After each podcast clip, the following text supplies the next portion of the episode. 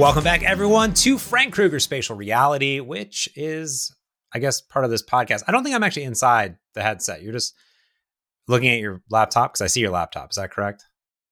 Yeah, I, am still I'm using computer monitors like an old-fashioned person. It's a little bit frustrating. Last week, I I, I sang so many praises about the virtual monitor. Uh, yes. It has one downside. Uh, it's a little flaky. it doesn't know ah. he's reestablished the connection and all that. And I often get frustrated enough that I don't bother reestablishing the connection. But yes, here I am with an old fashioned monitor in front of me. How is this? How is this, whatever this is right now, you looking at monitors and working in monitors? Is that a, is the thing that is enjoyable? Oh, yeah. It, it, it's perfectly fine. Um, I do I, I, I want an app to zoom in and enhance. Uh, copyright Frank Krueger. No, no one else write it.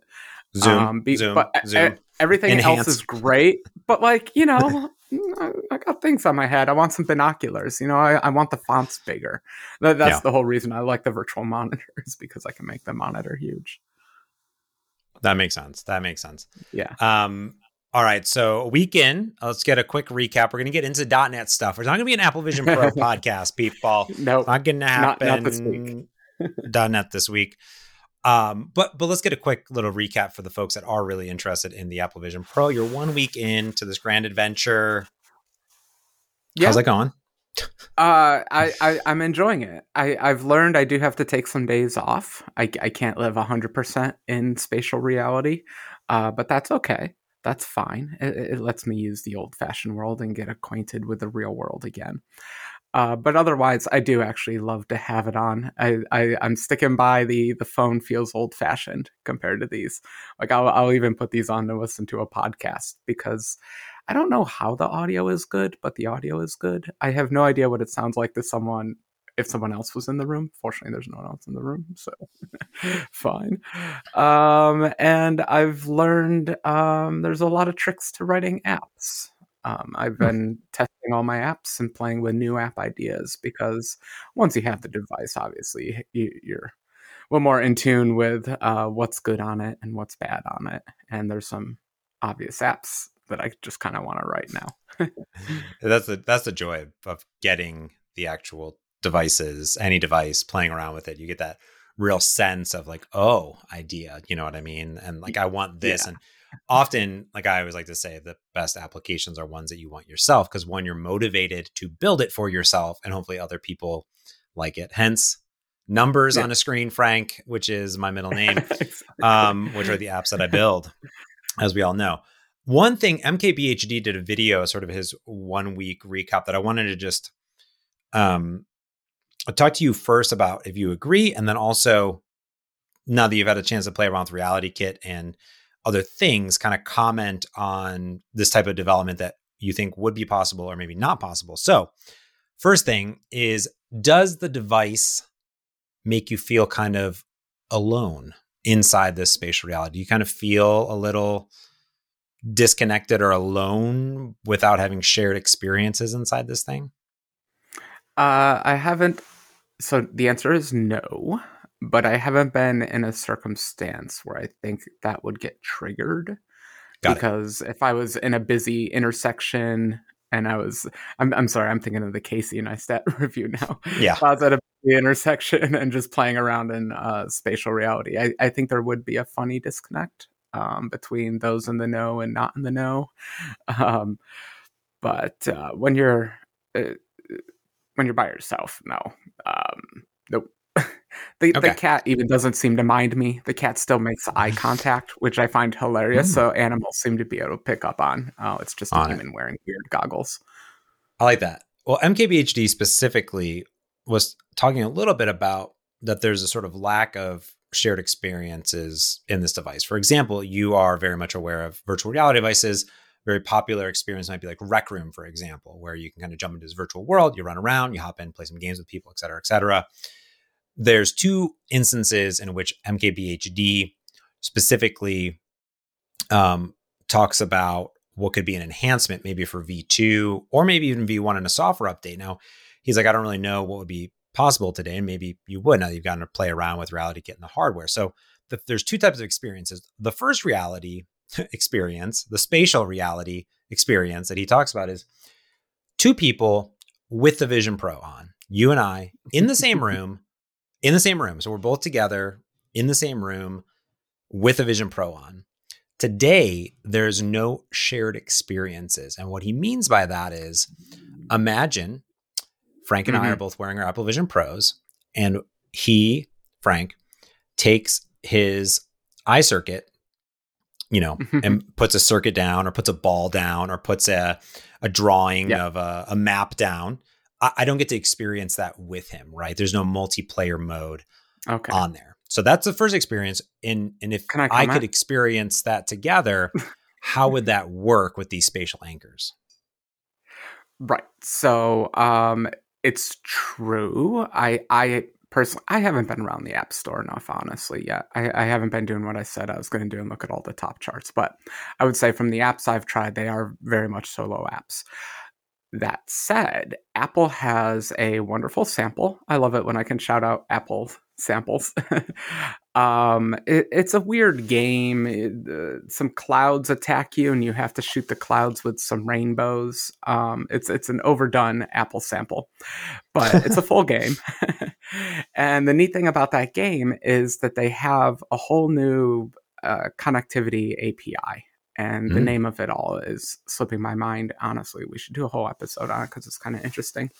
Yeah. And if you architect your code with that in mind i think it's actually pretty simple to create shared experiences because um, they handle all the nasty networking kind of stuff. You're guaranteed two channels a reliable channel and an unreliable channel. This is classic uh, game networking kind of stuff uh, mm-hmm. and you just pass messages between the people in the room. Uh, I, there's some kind of lobby thing where you can all join up, and it, oddly enough, I think happens through the FaceTime API. And mm. so I'm actually really curious. Um, it is definitely meant for two people in the same room. Um, it can handle that. Uh, I'm curious if it can handle the remote thing very well. So that's stuff I still want to play around with that I haven't gotten to. Um, but I would say Apple even has a sample for two people with $3,500 Vision Pros in one room so that they can play together. All right. That'd be that, that, cause that kind of makes a lot of sense to me. Like one example that um, Marques talked about was the, the night sky application where you can see all the stars in the night, you know, if you're both sitting there, like there's actually a mode where you can have a pointer and you can kind of do like what's in the night sky together but you can't do mm-hmm. it together today, right? So that's like seems okay. to be a new API, maybe needs to be featured because ideally you want to share the sky and share the pointer and hand the pointer yeah. back and forth in the shared reality. Now that'd be kind of cool. And now that, that's one example that's kind of overlaying. But the other example is like, hey, we're looking at this, you know, diagram or whatever, and we're looking at it together, and you're manipulating it, I'm manipulating it. It's it's you know yeah. good to go. The other one, which I think is much more realistic, and I have to be, I have to imagine would be extremely doable today. And there's maybe some apps that will already do this, but it's we both are having a Vision Pro and we are in separate rooms, separate yeah. locations, separate states, separate countries, and we're sharing a virtual reality uh, and experiencing it together.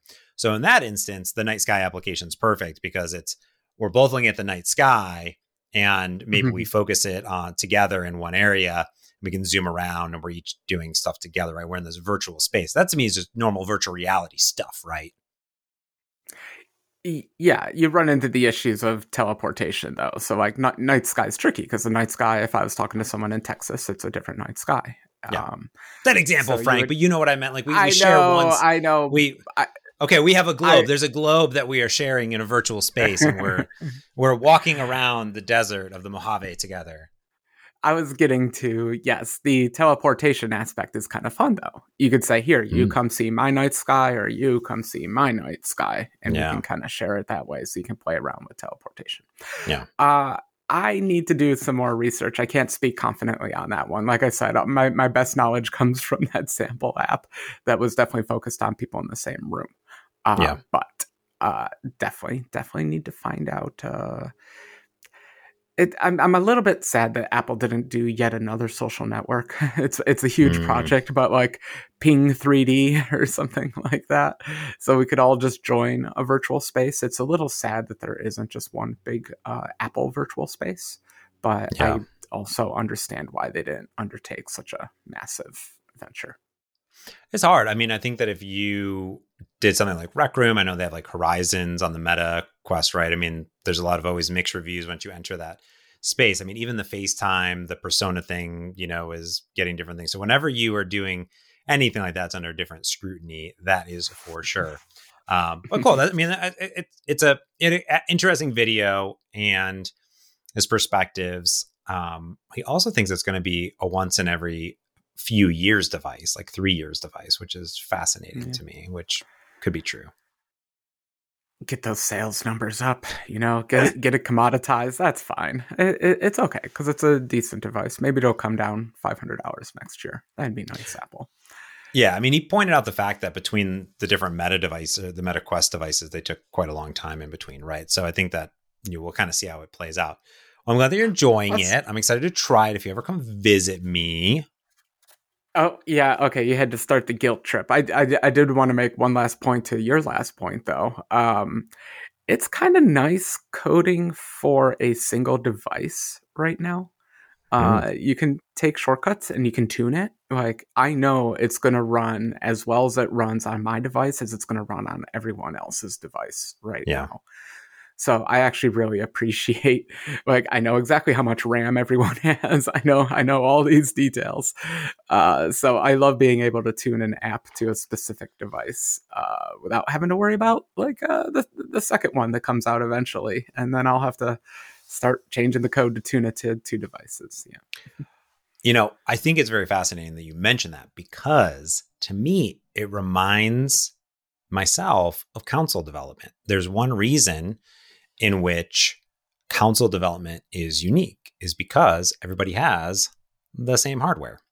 Uh, and that is really unique for game developers. Yeah, One of the problems exactly. that on PC, and maybe not so much a problem now, but still kind of a problem is there's bajillion PCs of all different specs, different processors, different GPUs, different memories, different operating systems, different security yeah. patches, all these things. So, you know, things have come a long way in compatibility, but you're still developing against that, right? When we're building Shred Nebula, we're building it for the Xbox 360. And guess what? The Xbox 360 was the mm-hmm. Xbox 360. Now, some yeah. could say, okay, well, there's the Series S and the Series X, but it, you know, it figures it all out basically. It took some years. Yeah. Yeah. But even still, two pieces of hardware that are just basically, you know, different, you know, different scales or whatever, you know, you do some things are much more than the variety of devices that are out there. And then some might be saying, well, there's yeah. not that many iPhones.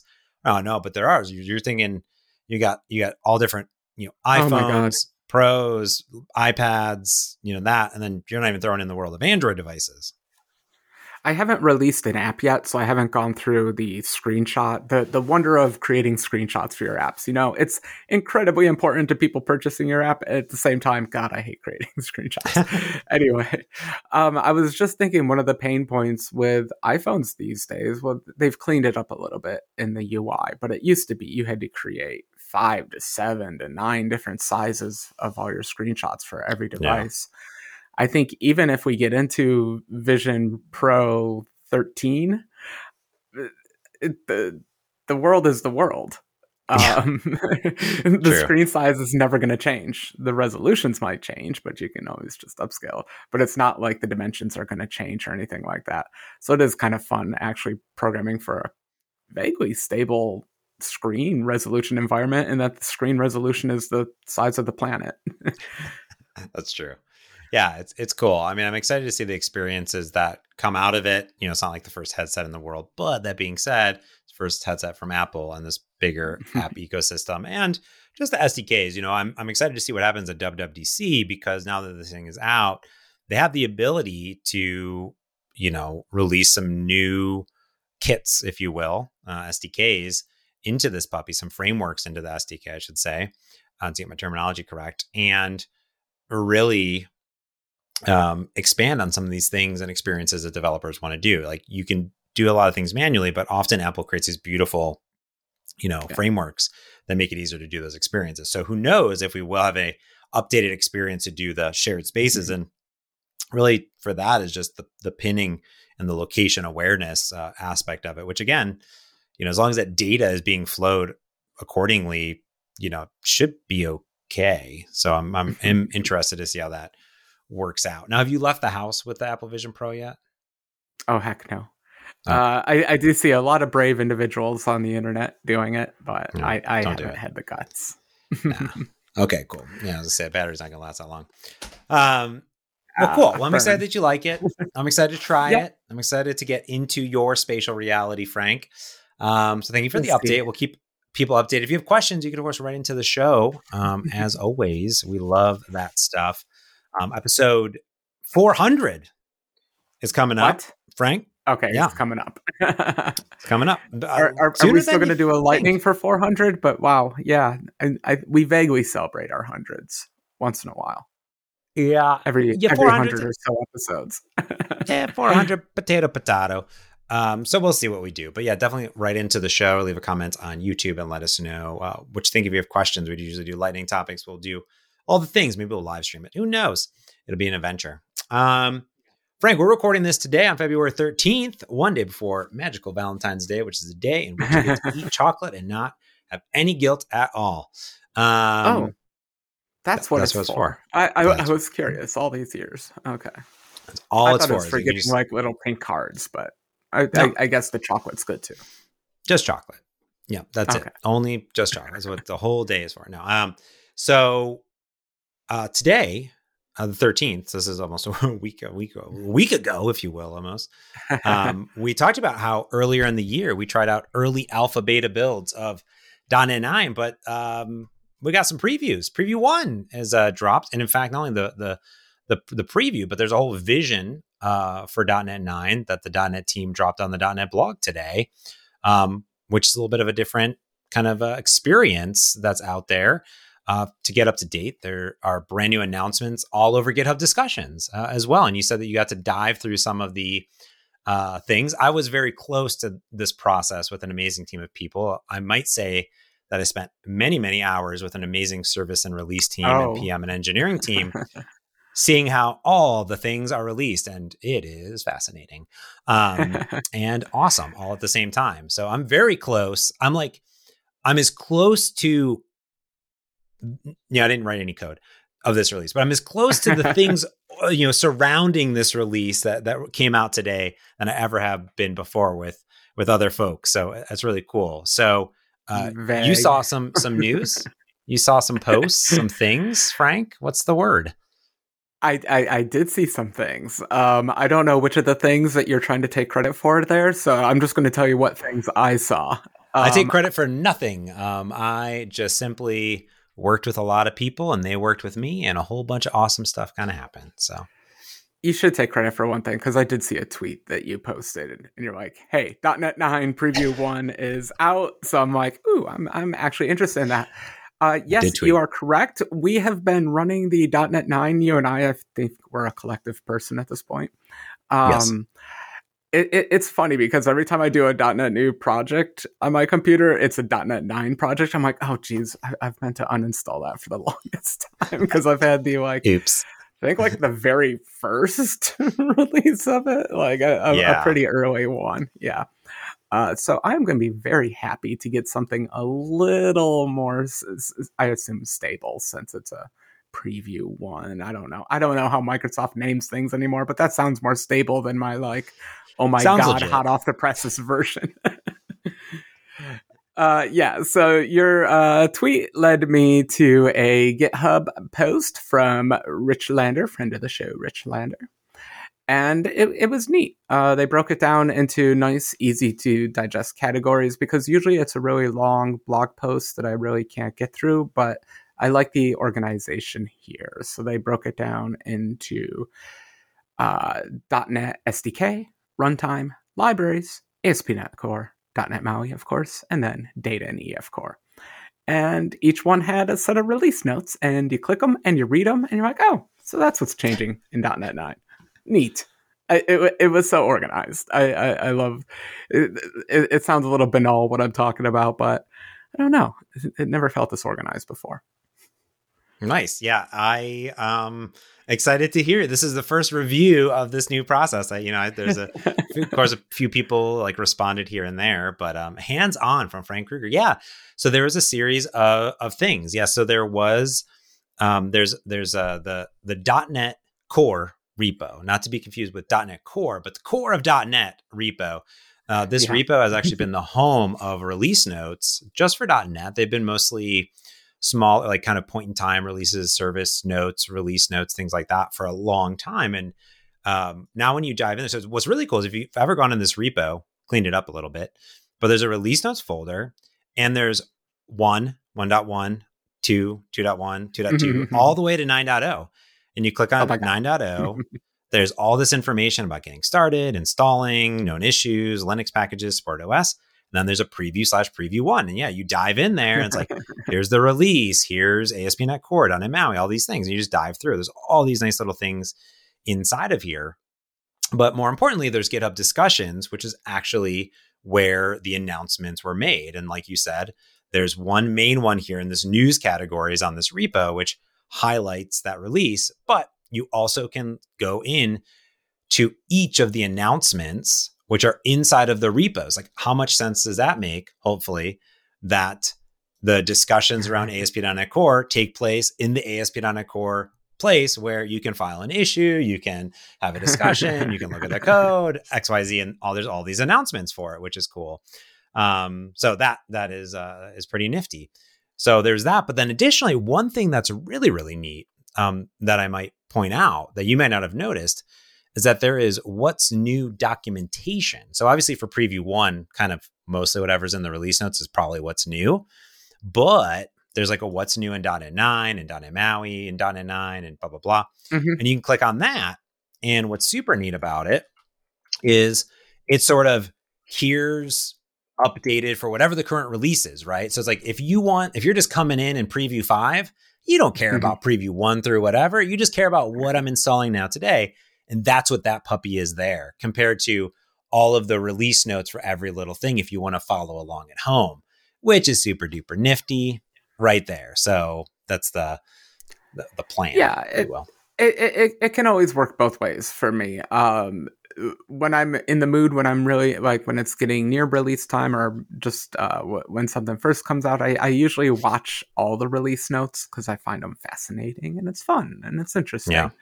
Um, but toward the end, obviously, you just get tired of reading all of them. So it's good to be able to just get the overall summary just at the end. And I already noticed that uh, because the .NET MAUI didn't have any specific release notes for 9.1. I think, or why am I calling 9.1? Uh, 9.0 preview one. I think the release notes were bug fixes and improvements. Uh, go read our what's new in 9.0 because that's the real document that tells you all yeah. the real changes. Yeah. Yeah. Uh, so sort of feels like a cohesive family of almost. releases, right? yeah, almost. I, like, I like that the uh, the library's uh, discussion goes to the runtime repos, so it's not a perfect alignment between the categories and the repos, but at least you get put to the right place. I didn't bother with the discussions. Um, with, with with these big .NET versions, I'm I'm mostly just rah rah, keep going. Let me know when it's done. yeah, yeah. No, I think that makes a lot of sense. Um, in general, you know, and, that's sort of the nice uh, part of it. You can kind of pick and choose as you want. Um, and you're right. Like I was pretty excited with some some of the few things in this uh, release. If we kind of dive through it, you know, at least for .NET MAUI, like you said, there's not a, a big game changing thing inside of there, right? You dive through the release notes, and you know what you'll see is that you know there's just focus on quality basically all up yeah. that's going on there and you can take a look at the the android and ios ones uh, which is you know which is nice uh, to see and you can take a look at the the github release if you really wanted to dive through stuff. So not a lot happening inside the the maui stuff but i wasn't expecting the .NET 8 one just shipped you know what i mean? Like what was well, what was your expectations i guess um, a little bit in in this preview? Were you expecting like and here's a 5 billion new things or did it kind of meet your expectations where it's like hey like you know here's a bunch of stuff that's yeah fixed. well once again i'm not 100% clear on the naming conventions like i don't know mm. how it pre- is different from the god knows what i was using before um so um, I, I, I was prepared to be wowed. I, I, I was open minded. Mm. I should actually say that that's what I was. Um, I, w- I was curious because um, my expectation was a little bit of the uh, what's new in 9.0. Yeah. Uh, so I would make sure that those links are at the top of each article uh, for the actual re- release notes. Um, but I again, I, when you say release notes, I understand what release notes are. They're a diff. They're a diff since the last big release. I don't actually know when the bat last big release was. So I was like, well, let's see what's changed. Probably since my janky old version. And um, I don't know. There were still cool things to read. But I would say my expectation expectation was uh, a complete diff from 8.0, basically. Mm. Yeah, I think I think so. I think actually someone did a pull request for complete API diff that will be added into that as well, which is kind of cool. Um, yeah, in it. One thing but, that I actually yeah, go ahead. Oh no, go ahead. I I, oh. I do want to get into um, the actual salient changes. I don't want to spend yeah. all the time just talking about the wonderful do- documentation structure, but please. Continue. No, I, I'm ready. The one thing that I'm actually excited about is some SDK updates, like command line updates. Frank, I know what you're thinking about, James. Talking about command line. One. That's no. the one I wanted to talk about. uh, well, there's two. There's two big updates in it. Now the question is, which one am I excited about, and which one are you excited about? Ready? Well, truthfully, I'm excited about both. So, okay, okay, ready? We'll see how our connection is on this. Three, two, one. Terminal automatic tool upgrade, downgrade, uninstall. okay. Uh, well, I'm excited about both. Um, you'll explain why you're excited about the other one. I'm excited because one thing that I just like, I like the .NET Global Install tool. There's a bunch of them in there.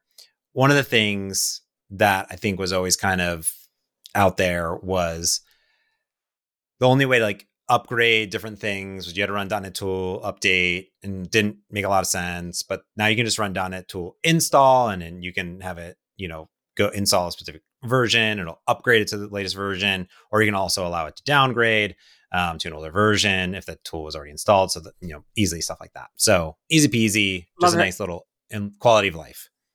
Let, let me say why I love it because yes. A, I can never remember if it's update or upgrade. Who can ever yep. remember that? And I can never remember if you got to do dash dash or not. I use way too many package managers for way too many programming languages, and they all use slightly different terminologies update, upgrade, dash, dash, no dash, dash. Thank goodness. This is what installs should have always done. Good yep. change. Quality of life improvement should have always been there. Hashtag finally. okay. See, now yours. The, the proper change. And I'm making a lot of assumptions here because I haven't actually tested it out myself. But the fancy terminal logger is going to be turned on by default. And this terminal logger is finally, so says the documentation, going to make the output from builds and everything easier to read, um, just better, just better when you're accessing builds from terminals, which we I do constantly, all day, every day. Uh, it's my life. Um, I'm a weirdo like that and uh, it wasn't on by default because you know if you're piping out the log then you don't want all these like terminal commands in your log files. Uh, but i guess they feel confident enough in their detection support now that uh, it's on by default. And i want i want fancy terminal stuff because i love the terminal. I'm a terminal person. Yeah it's a, it's been a year over almost a year since it was released actually in .NET 8 preview 4 and that's what they linked yeah. to which is a really nice gif and I will say it is uh, it's a very nice output. Like it gives you, you know, timing and succeeding, and it kind of is like overwriting itself, and it's just like very much more Better. digestible. is that yeah. the word? Digestible. It's, it's, yeah, both. It's, yeah, it's it's just I mean, it's still gonna fill your screen, but it fills your screen in a more animated and fun and pleasant way. So yeah, digestible. We'll we'll go with that, I guess. Yeah. It's very, very, uh, very nice. So, I, I, I don't feel like I'm pitching it well enough. Uh, console improvements are good. They're just good. Uh, the old output was boring and long, and I don't know. .NET error messages get long. It's nice to tidy it all up. Yeah.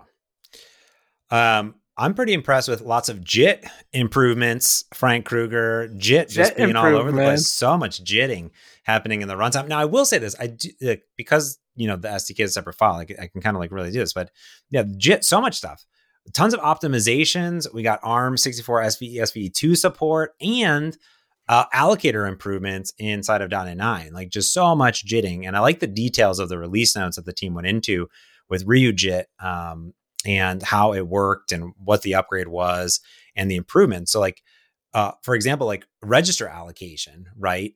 Like, you know, when you start up your application, the the JIT needs to go and it needs to register um, through the it needs yeah, it needs to basically, you know, go through this register allocation phase. And it's really important for generating performant code. So it does this, you know, all, all the time. But they've gone through and they've done a bunch of optimizations here um, in this preview one that basically enables up to a 10% um, you know throughput um, improvement in this um, register allocation process which is pretty awesome um, Yeah. to see Uh, for for those who don't love researching processors, let, let me uh, let me give you the silly version of it. This is this is like compilers. This is compiler theory. This is the fun stuff where um, computers want to operate on registers because those things are fast, but there's only so many of them. So you got to be the compiler. The JIT in this case has to be really intelligent about which ones it uses and when. Uh, because the bad thing is if you if you need to use more variables than you have registers for then you have to start using the stack and the stack is memory and memory is much slower than registers. And so register allocation it's it's fine. I'm sure someone had to pull out their hair for a year to get that 10% but that's a big deal 10% just out of register allocation because that's just Yeah. going to affect everywhere. And and you went fast over it, but that SVE thing for ARM is pretty cool because uh, vector vectorization, again, just getting more out of every clock cycle on these computers. It's good. Efficiency is Well, good. And you know, uh, so SVEs are scalable vector extension. Um, this is for ARM devices and ARM64 uh, specific, like you know, um, specification basically. But it's really focused in on machine learning and high performance computing. So I think that there's a lot of things. If you actually read the vision document for .NET 9, there's a big, um, the two main key focus areas besides performance are AI and cloud native uh, development in, inside of .NET itself, right? And I can imagine that you know part of this, as we think about you know as we're processing things, you know, having this type of support in for this sort of high performance computing and machine learning kind of goes you know really nice. Now SVE two actually extends it, and they write in here that it's actually meant for more domains like computer vision, multimedia, and just even just general purpose software beyond that. So that's kind of cool that you just kind of now get the support from the the JIT and it's just in there, which is nice. Yep, that's always kind of been the benefit of .NET. We ship around everything as IL so that the little JIT can just come along and improve things and just make everything faster and better. Uh, so it's fun to see that actually happening. Yeah. JIT stuff. RyuJIT. I'm I'm still living the AOT life, so I'm just I'm a little bit jealous of all the people running on big servers that get to all the benefits of RyuJIT. Yeah. Uh, change of pace yes. LINQ LINQ improvements they're they're Yes. improving the LINQ we get we uh LINQ LINQ is everyone's favorite query language it's it's the only one people no, i'm just kidding f sharp has one too but uh Li- Li- LINQ is the best uh and we got uh two new functions and i think this is fun this is definitely like a diff a release notes diff like two functions we're, we're gonna spend time talking about two little functions but they're good little functions. And I'm glad I'm glad they got added. Uh, count by and aggregate by. Let's just do count by. It's like doing histograms, quick little histograms. So in SQL, you could do a group by, you could have your having clause to do some filtering, and then you can do like uh, aggregate up the count, or maybe later the sum or things like that. But you know, I don't think I'm going to be using this too much like in the actual application logic of Hmm. my app. But oh my gosh, I'm going to be using the heck out of this for debugging and things like Mm. that. Where I just need to print out some quick stats like to the console or something where like I'm trying to like debug something else and I'm just like, okay, how many circles do I have? How many blahs do I have? And it's something you could have always written in LINQ, but it, it's nice that it's all just in one cute little function that you can just call anytime. Also, I think I should say I think F sharp had it first. But anyway, good job. Good job. Of course it did. of course it did. Um, I am kind of curious too. The other one is aggregate by, which I think is pretty pretty awesome too. So you can the example they show is aggregating you know scores together. So for example, they show the example of uh, imagine um, just a, like a key dic, you know a key value pair, right? So you could mm-hmm. aggregate by the first you know key basically, and then get the value out and combine it. So like, hey, here's a bunch of scores, right? So you could have like Frank, Frank, James, James, Frank, right? As in like, you know, mm-hmm. one, five, ten, whatever our score is. And you can say aggregate by the the first key, right? That that's unique. So then in that case, it would be the ID. So it would just aggregate together all of Frank's scores and all of my scores. I think that's a better mm-hmm. example mm-hmm. than the zeros and ones and twos. But I get it. I see what they're coming. Yeah. From. But I think that's really neat uh, and, and, a nice little uh, win there as well. Yeah, so you could do a sum, get the total store, score, and then divide by the count. And then you would mm-hmm. get a nice average. So you can do those kinds of things much more easily. Aggregate by can look a little bit intimidating uh, because it needs a few variables. It needs an initial condition, it needs the actual aggregation function, and it needs the selector, the thing that's doing the kind of group by, the thing that you're choosing the key from. Uh, so it's a little big and a little bit intimidating, but uh, I, I I think it'll be pretty useful, honestly, especially when you're doing kind of reports and outputting aggregate data. yeah. The last one, actually, there's a third one, um, which is index, which is a new method, by the way. Uh, so this one's actually pretty neat. You could do this before. You could do a select, and you could get the let's say you had a IEnumerable of strings. You could do select, and then you could say you know give me the, the the, key and then the index or like the string and then the index. So like you know whatever the you know key is and the i or whatever and then index. Now you can just say like for each and then you can give it a tuple and then you can say you know string you know t and then int index in and then whatever your IEnumerable is dot index. And what that will return to you is basically this data structure back will let you do a for each but also get the index of uh, whatever that's coming from the IEnumerable, which is very nifty. This is a big deal. Um, uh, in other languages, this is called enumerate. Um, but basically, you're just attaching the indexing i to every value. Yeah, and it's a big deal because oh my god, in, in, the past I've had to convert a lot of for eaches into for loops just because I wanted yep. that index variable. Yes. And it's, yeah, it's so nice to be able to just say dot index. Um, cool. Yeah. Good job. Bravo. Ba-bum. Yes. All sorts of goodies inside there. Um, anything else from the libraries? There's a lot of like, you know, things in there. What, yeah. anything else that stuck out to you? I, I, I just have to say this this is a big missing feature, or it's a big patch for a missing feature uh, from dot .NET. Uh, I think .NET on Windows, .NET Framework had it, and I think Mono had it also. But reflection emit assemblies can be saved. Ah.